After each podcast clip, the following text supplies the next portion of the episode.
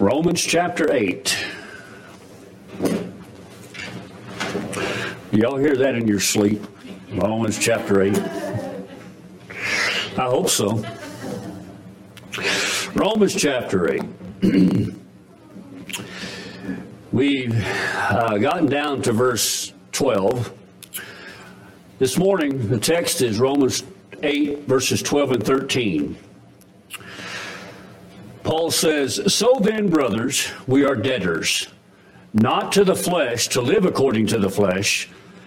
For if you live according to the flesh, you will die. But if by the Spirit you put to death the deeds of the body, you will live.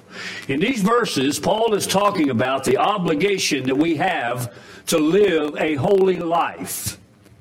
Now, holiness is a subject about which we have been uh, talking about for quite some time around here. On Wednesday nights, we're doing a study in holiness, and in here in Romans chapter eight, we've talked a lot about being holy.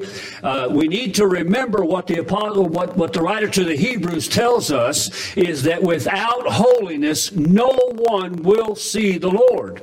You cannot come into the presence of God unless you are holy. And so, Paul here, uh, having in chapters 5 and 6 and 7, and talking about being justified freely by the grace of God, and at how we have been uh, saved by the work of God, and only by the work of God, by the way, you and I contribute nothing to our salvation except the sin that made it necessary the only thing. So now Paul is moving into uh, once you have been saved, here's what that looks like. And that's all holiness is. Holiness is living according to who you are now in Christ. And if you are someone who uh, is now under no condemnation because you're in Christ, Paul says this is what that looks like. But Paul not only uh, points out that we have an obligation to live a holy life, we need to understand that he also po- points out that we have the ability to live that holy life.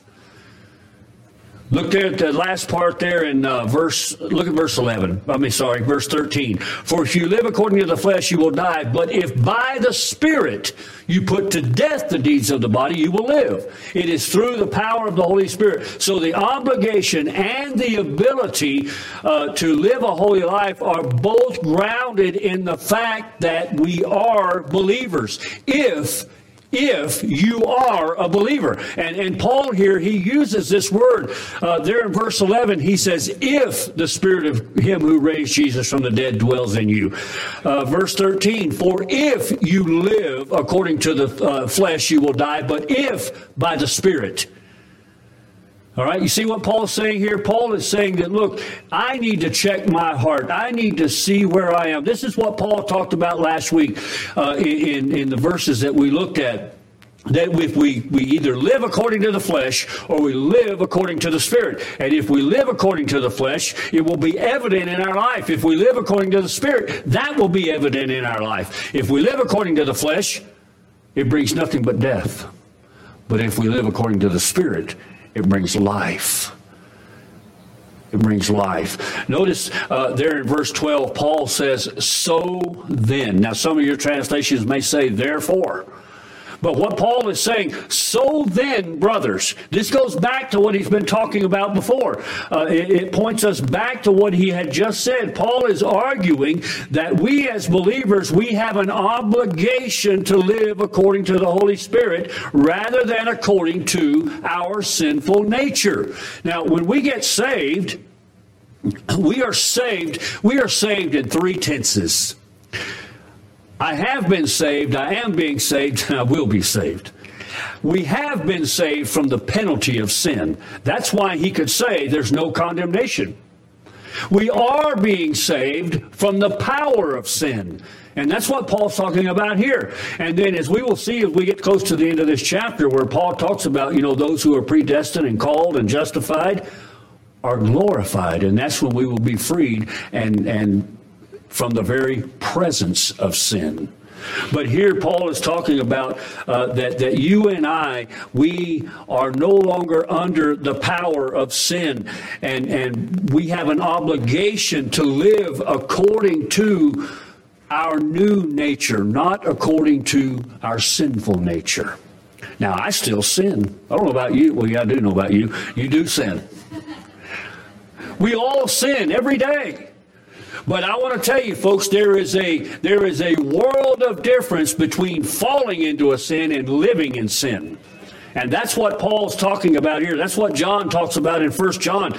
So we need to understand that we uh, need to live according to the Spirit. If you go back to verses 10 and 11, he says, But if Christ is in you, Although the body is dead because of sin, the spirit is life because of righteousness. If the spirit of him who raised Jesus from the dead dwells in you, he who raised Christ from the dead uh, will also give life to your mortal bodies through the Spirit who dwells in you. The Holy Spirit has joined us to Christ, and we have been delivered from the wrath of God. Now, let me just stop right here and address you this morning and say, are you a believer in the Lord Jesus Christ this morning? Now, when I say a believer in the Lord Jesus Christ, I mean a follower of Christ. You're not just someone who believes that he is. Is Jesus Christ by faith your Savior and your Lord this morning? Because I want you to know that if He is not, you abide under the wrath of God. God is not your friend, He is your enemy. And this is not who Paul is talking to here. Paul is talking to those where he says, If the Spirit of Him who raised Jesus from the dead dwells in you, does the Spirit of Christ dwell in you? Paul says in another place there, he says, If he doesn't, he said, You don't belong to Christ. And if we don't belong to Christ, then we are under the wrath of God.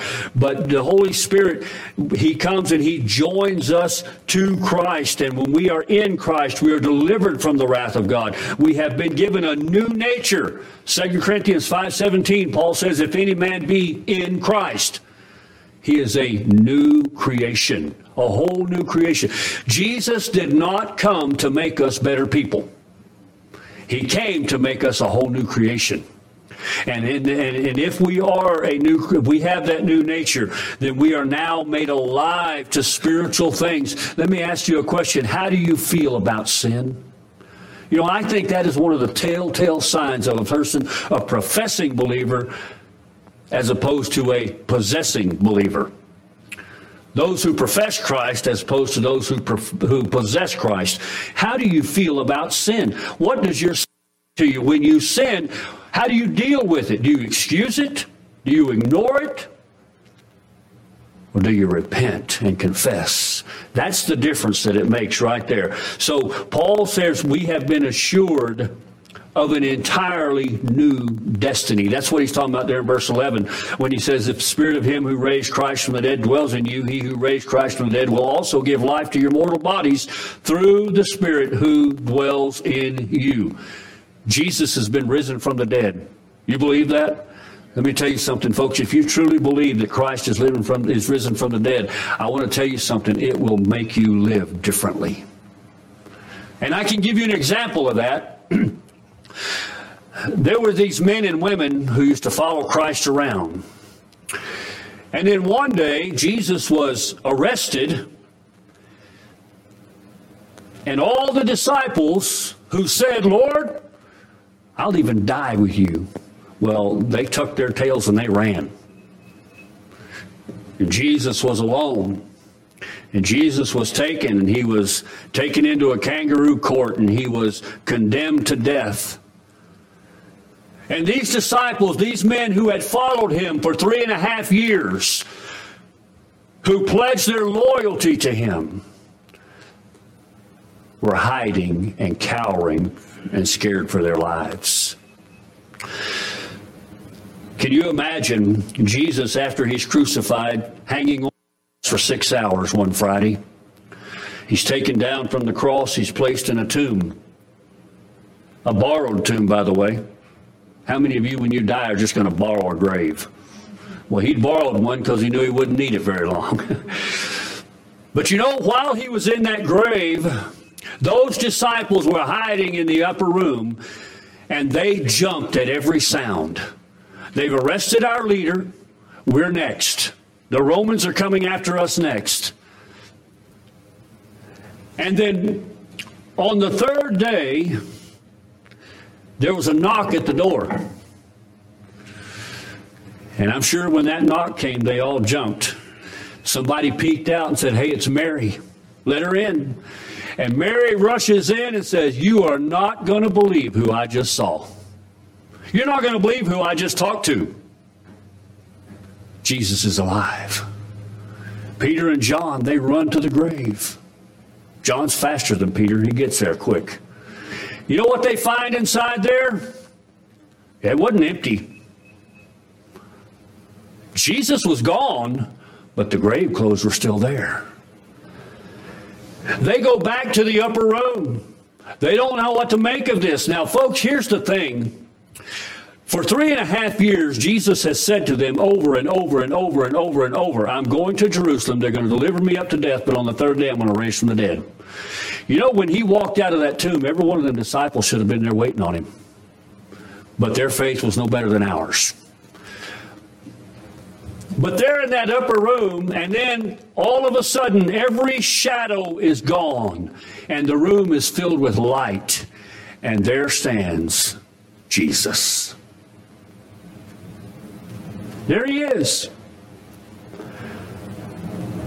From that point on, those men and women who were cowering for their lives, those men and women who thought, it's all over, it's all done, he's dead, now we're going to die. But from the moment that he stood there in that room in front of them and said, Yes, it's me, and yes, I'm alive, they went and turned the world upside down. They turned the mighty Roman Empire on its head. And they said, You want to kill us? Fine, kill us. That just means we get to go be with him. They didn't care. Their lives meant nothing to them anymore because they now lived for him. Listen, that's what Paul is talking about here. If the spirit of him who raised Christ from the dead dwells in you, and if you're saved, he does. The Holy Spirit has joined us, and we are assured of an entirely new destiny. We did not do this for ourselves. You need to understand. I, I got into a discussion with someone the other day about this, folks. I want to tell you something. If you're saved, you didn't do it. And it wasn't your choice. And it wasn't your idea.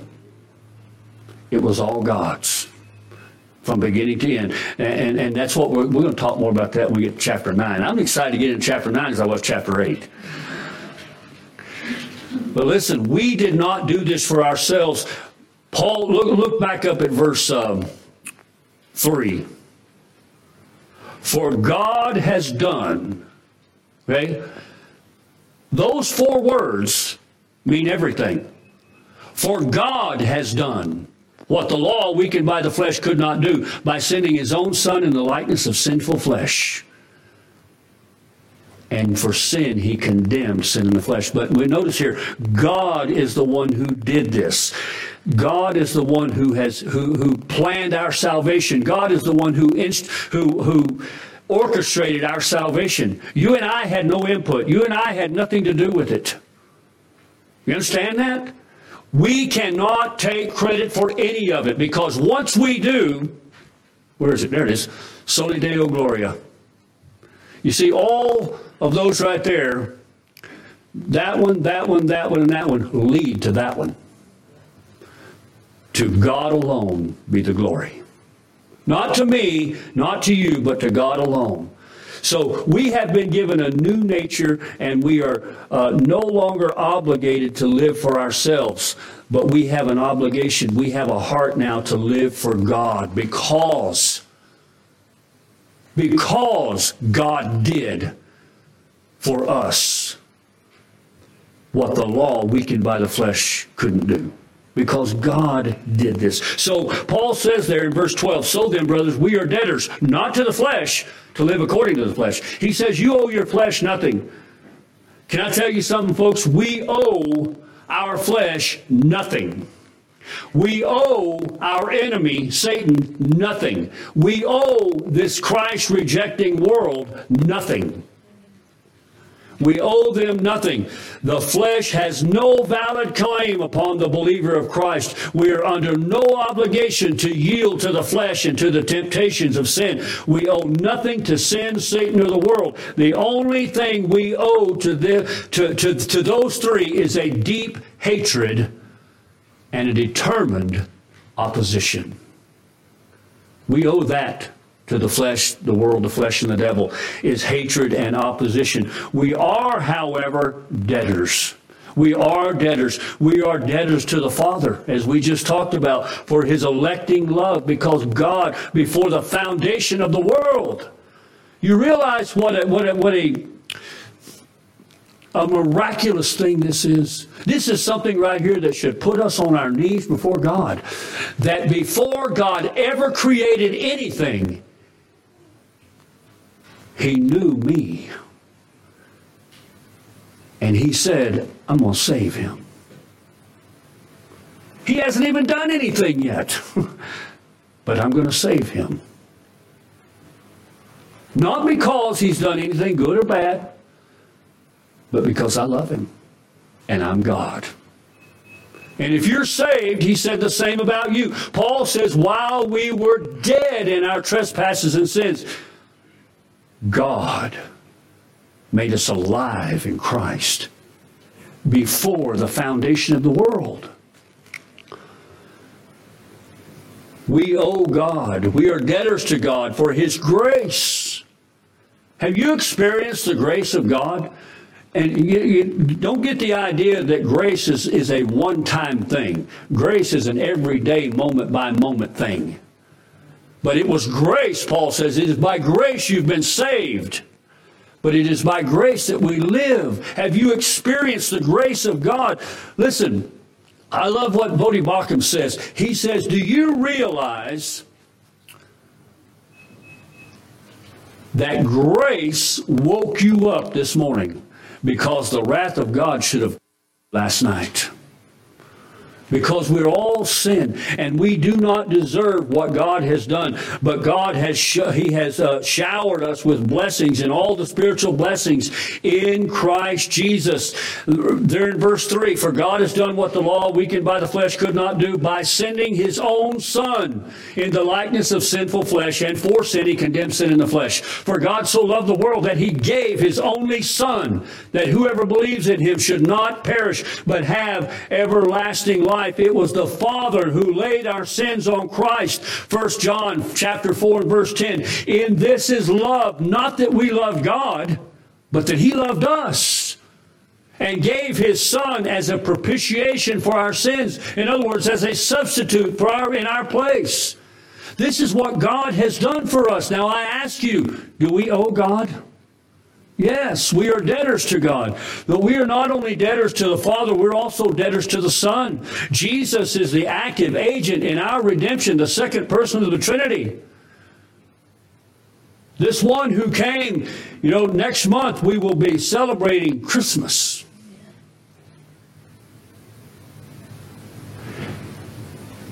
We'll have a manger scene up here on this table right here, a little miniature manger scene. Now, I want to tell you something, folks. That little baby, by the way, he's not a baby anymore. We need to remember that. But when we look at that baby, do you know what you see? You see God clothed in human flesh. Jesus came. He is the active agent in our, in our salvation, in our redemption, and he accomplished everything that salvation required. Jesus lived perfectly according to the law. Jesus lived a sinless life. Jesus came and he endured suffering, he endured shame, he endured beatings. I mean, have you ever read in the Gospels what they did to Christ? They came and arrested him. Now, you know, there was a point where the disciples said, Lord, we're not going to let this happen. Now, again, remember what they did? They ran. But you know what Jesus said? He said, Do you not think that I could ask my Father and he would not send 12 legions of angels? That's a lot. But he says, I'm not going to ask him to do that. and they took Christ and they arrested him and they took him and they beat him and they punched him in the face and they pulled out his beard. They blindfolded him and punched him and said, Tell us, prophet, who punched you? He knew, by the way. They pulled out his beard. They put a crown of thorns on his head till the blood began to run down. And then they took him and they nailed him to a cross for six hours naked, shameful. People mocking him. If you're the Christ, come down and we'll believe you. He saved others, let him save himself. And Jesus hung there on that cross for me and for you. Surely an eternity of love and service and praise can never repay what we owe the Lord Jesus Christ for what he's done for us. We owe the we are debtors to the Father, we are debtors to the Son, and we are indebted to the Holy Spirit. It is the Holy Spirit who convicts us of our sin. It is the Holy Spirit who shows us our pardon in Christ. It is the Spirit of God who comes to dwell in us, uh, comforting us and sanctifying us. It's the indwelling power of the Spirit of God.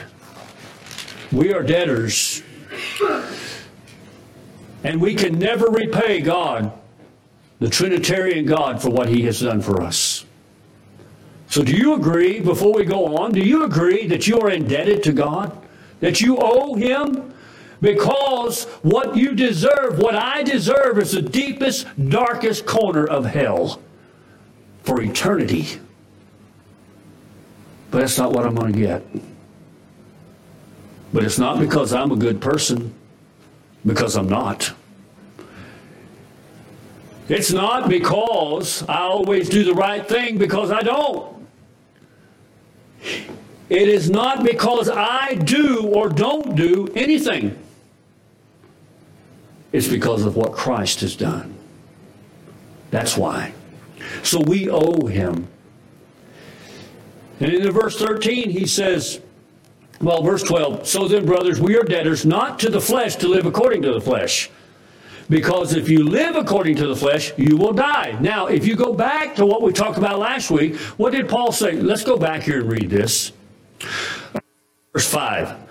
For those who live according to the flesh set their minds on the things of the flesh, but those who live according to the Spirit set their minds on the things of the Spirit.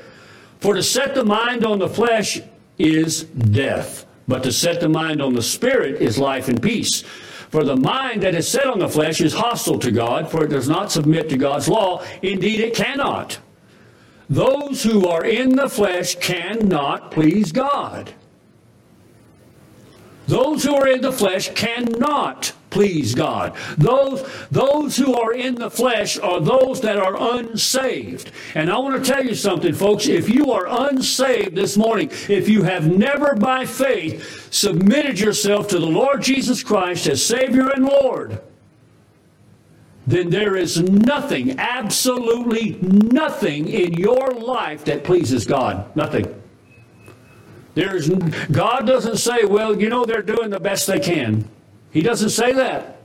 There is no there are no scales where God puts your good on one side and your bad on the other side to see which way it goes. By the way, you know if he did do that, if this was the bad and this was the good, it would always be like this no matter what. Always, ever, never change. It would always be that way. So we need to understand. So Paul says here, if you live according to the flesh, you will die. But if by the Spirit you put to death the deeds of the body, you will live. Now, this is a natural occurrence in the life of a child of God. You will learn more and more to hate sin. You know, in our study on holiness on Wednesday nights, one of the things that I told him was this that when I got saved, I had a lot of sinful habits. Anybody identify with that?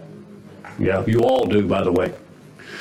When I got saved, you know that there were some of those sinful habits that immediately went away. I gave up. There were some sins that took me years to get past. There are some that I haven't overcome. But that's the sanctification. That's what Paul's talking about. You know, John Owen, the Puritan John Owen, mortification. A, a wonderful quote that is quoted is probably the most famous quote from that book. And he says this Be or sin will be killing you. Be killing sin, or sin will be killing you. Holiness, or the killing of sin, is the obligation to which uh, this indebtedness. But let me ask you a question, folks. Do you grateful for what God has done in your life that, that you were dead in trespasses and sins? Now you're alive in Christ? Are you, are you grateful to God for that? You know what? God says if you are, then you will hate what caused all this to happen. As Charles Spurgeon used to say, How can I love the very thing that crucified my Lord? My sin. Sin originates in the heart. It's the center of our being. When I say heart, when the Bible uses heart, I'm not talking about this muscle that beats in our chest that pumps blood. The heart of, of is talking about who we truly are. And Jesus himself, in, in the Gospel of Matthew, he says it is from the heart comes murders and adulteries and fornications and, and lying and stealing and all these things. They come from the heart. But uh, God and believers have a role in this. God alone saves us. It is to the glory of God alone. But you and I, in the process of sanctification, is what we call the, that's called monergistic. This is called synergistic. Synergistic just simply means co-laborer. We are co-laborers with God. We are sa- we are sanctified by the Spirit of God and His power, but we must take an active role in doing away with our sin. The work of the Spirit is not and never was designed to be a substitute for the personal work of the believer. We have a responsibility. And that responsibility is that I stay in God's Word, that I meditate on God's Word, that I store God's Word in my heart, that I get on my knees before God and I pray and I pray. And when those temptations come, I say, I don't have to do that anymore. You're not my master anymore. I don't have to obey my fleshly lusts anymore. I don't have to do that. But I still do. But you know what's wonderful about that? You know it's a wonderful thing when I say I still do, because in saying that I still do, but I can say that I don't still do like I used to still do. And hopefully tomorrow, I won't still do even more less than what I still do today. You see how that works? So, this is the work of God's Spirit in our lives. Uh, the Spirit's influence does not release us from responsibility. Throughout the Bible, we read phrases like, work out your own salvation with fear and trembling, keep yourselves in the love of God, building yourselves up.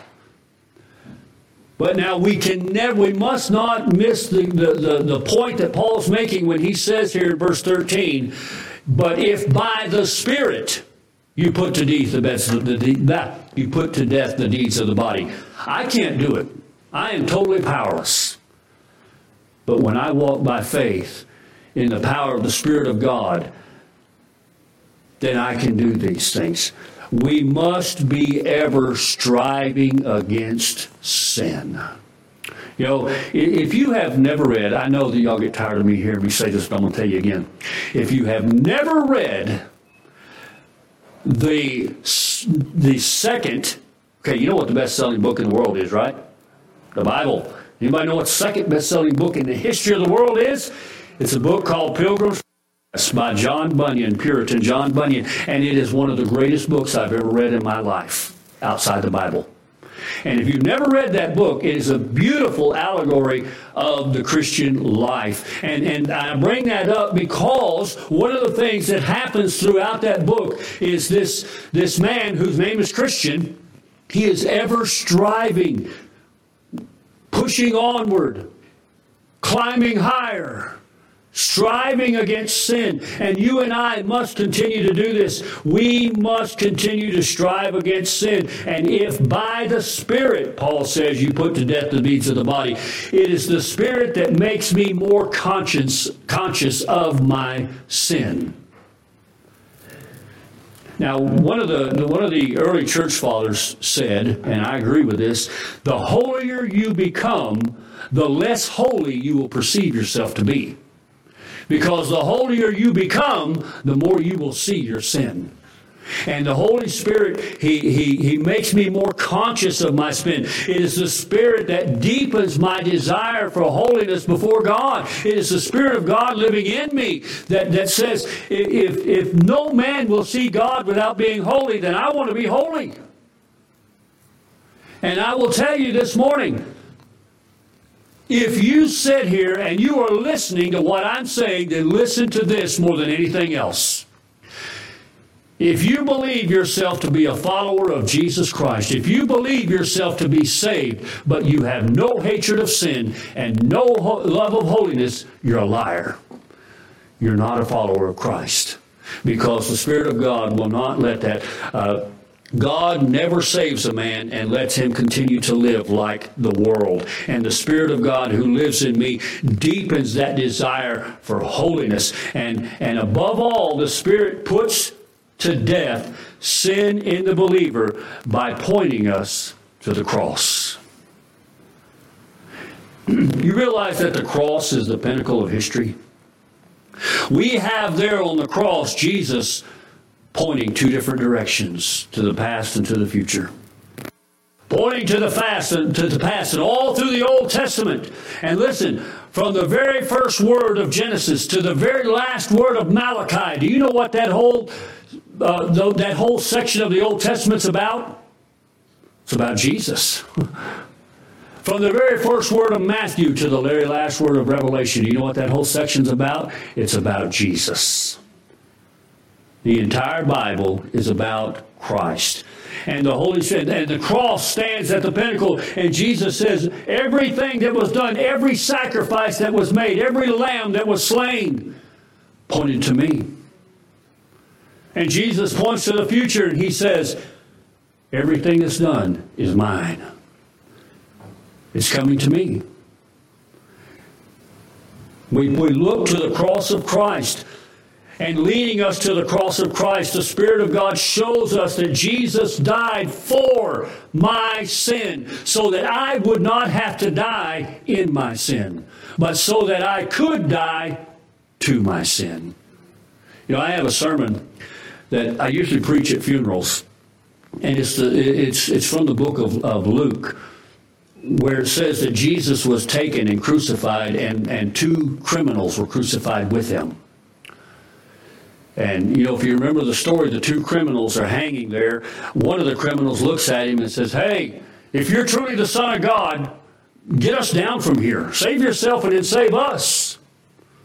And the other criminal says to him, Don't you know who you're talking to? This man's done nothing. We're guilty of our crime, but he's done nothing. And then he says those beautiful words Jesus, remember me when you come into your kingdom. And Jesus said to him, Now, here's a man hanging on a cross crucified. He's been beaten. And you know what? The book of Isaiah tells us that Jesus was beaten so badly that if you had seen him, you wouldn't know if he was a man or an animal. But in the midst of his suffering, he looks at that man and says, Today you will be with me in paradise. Now, do you see what happened on that cross? We had one in the middle who was dying for sin. And we had one on one side who died in his sin, and one on one side who died to his sin. And that's where we are. Which side are you on? You're one of these two. You will die in your sin or you will die to your sin. And the Spirit of God puts to death sin in the believer by pointing us to the cross. But how can we know if we're killing sin? Well, it's very easy. By the weakening of its power in your life. As I said a while ago, there are some sinful habits that day by day I'm overcoming. By the power of the Spirit. By putting it to death. By giving in to my flesh. By not living according to my fleshly lustful desires by not giving in to the temptations that, that bombard us every single day, but by looking at the cross of Christ as a Savior. As a Savior that, that came and died for His own. You know, Peter was one of Jesus' inner circle. He had 12 disciples, but Peter, James, and John went everywhere Jesus did. They, they saw, they, they were privy to everything that happened, whereas the others were not sometimes. And Peter, he was, he had a, he had that foot and mouth disease because he would often open his mouth when he should have kept it shut. He was impetuous, but he loved the Lord. And before Peter, when he said, Lord, even if they all leave you, I will never leave you. And it was not too long after that, three times he says, I don't know him. I don't know the man. He even cursed and said, Please stop saying that I'm with him. I don't know him.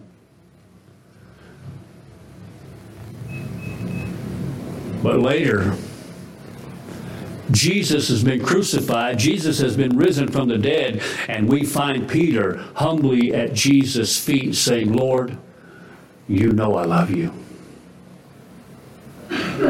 Lord, you know. You know, it's an interesting thing, too. Three times Peter said, I don't know him. Later on, walking on the beach with Jesus after the resurrection, three times Jesus said, Peter, do you love me?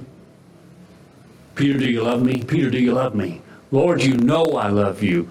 This is the difference that it makes. Peter learned how to kill sin in, in his life. And the more times we spend at the feet of Christ and bowing before Him and staying in His Word, the more sin will appeal to us. You know, the prophet Isaiah, in, in, Isaiah chapter 6, one of the most beautiful pictures in the Bible, as Isaiah stands before the very throne of God and he sees this almost unbelievable scene of God sitting on his throne. But Isaiah didn't see any of that. You know what Isaiah saw? He saw his. He said, Oh, woe is me. I am a man of unclean lips, and I dwell amongst the people of unclean. And the point that I'm making here is when you're in the presence of God, your sin will be immediately visible in your life. The Bible tells us that it is our sin that separates us from God. So by staying in the Word, Jesus in John 17, 17 in his prayer, Jesus prayed to the Father and he said, by them through your Word, or through the truth. Your Word is truth sanctify them. the truth as it is in Christ, revealed more clearly to the mind and impressed more deeply on the heart, transforms our souls to hate sin. Are you killing sin daily in your life? Does the Lord Jesus becoming increasingly does, does pleasing God become more of a priority in your life rather than pleasing yourself or anyone else? You know, I find one of the things that, that, that a lot of preachers, and, and I have been here, so I'm not pointing a finger at anybody else, is a lot of times we get caught up in trying to please everybody else, thinking we're pleasing God by doing that. You know, preaching sermons that people don't really want to hear preaching sermons we know are going to make people mad at us, trying to please you rather than trying to please God. And the point, and I say that because we need to understand that every single day, Christ must become more precious to us. Are you becoming more poor in spirit. Jesus said, Blessed are those who are poor in spirit. Do you recognize your spiritual poverty? That, that you have nothing, you're poor, blind, and naked, and dead without Christ. Do we see our vileness? Do we see our weakness? Do we see our total unworthiness before God? That's what Isaiah saw standing in the presence of God.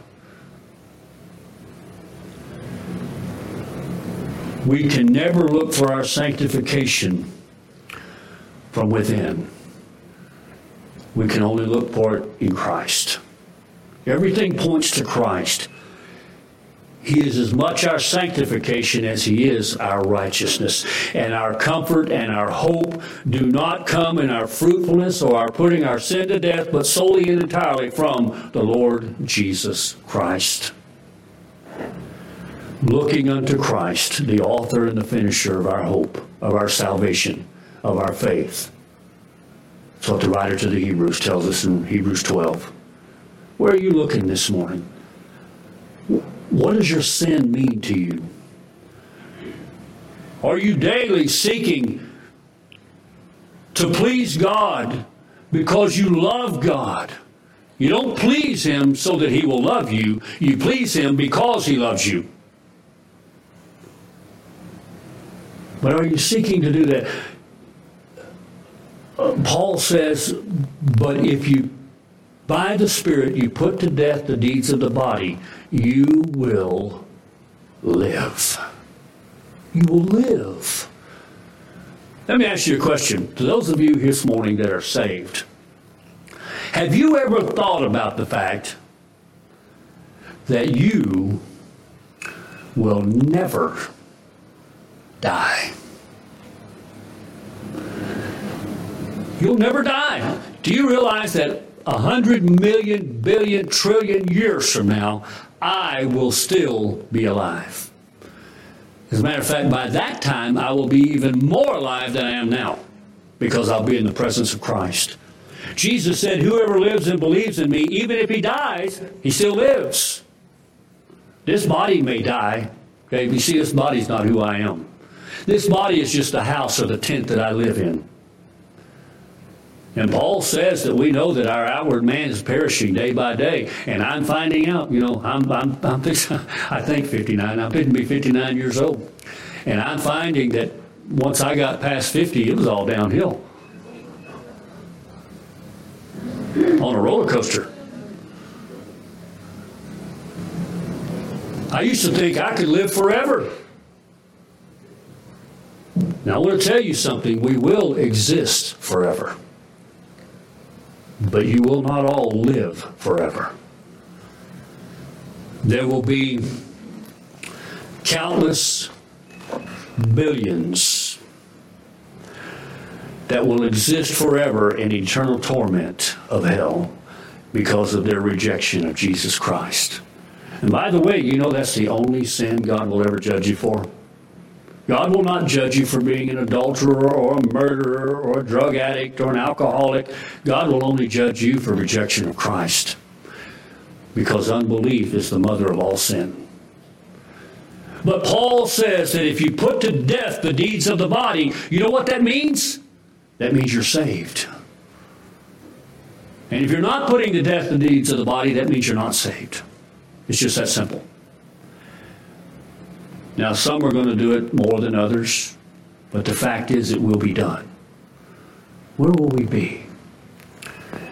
Will you be alive? Will you, by the, fle- by, by the flesh, living according to the flesh, will you die eternally in hell? Or by living according to the Spirit and putting to death the deeds of the body, will you live eternally with Christ? Let's pray. Father, Lord, as we come to you this morning, we thank you, Father. Thank you that you have done what we could not do for ourselves. We thank you, Father, that by your Spirit we have the power to put the, de- the deeds of the body to death.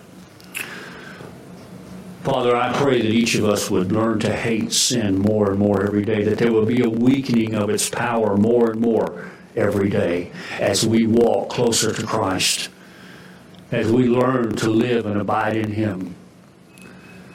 And Father, this morning as we come to the table, Father, may we remember the price that Jesus has paid for our salvation.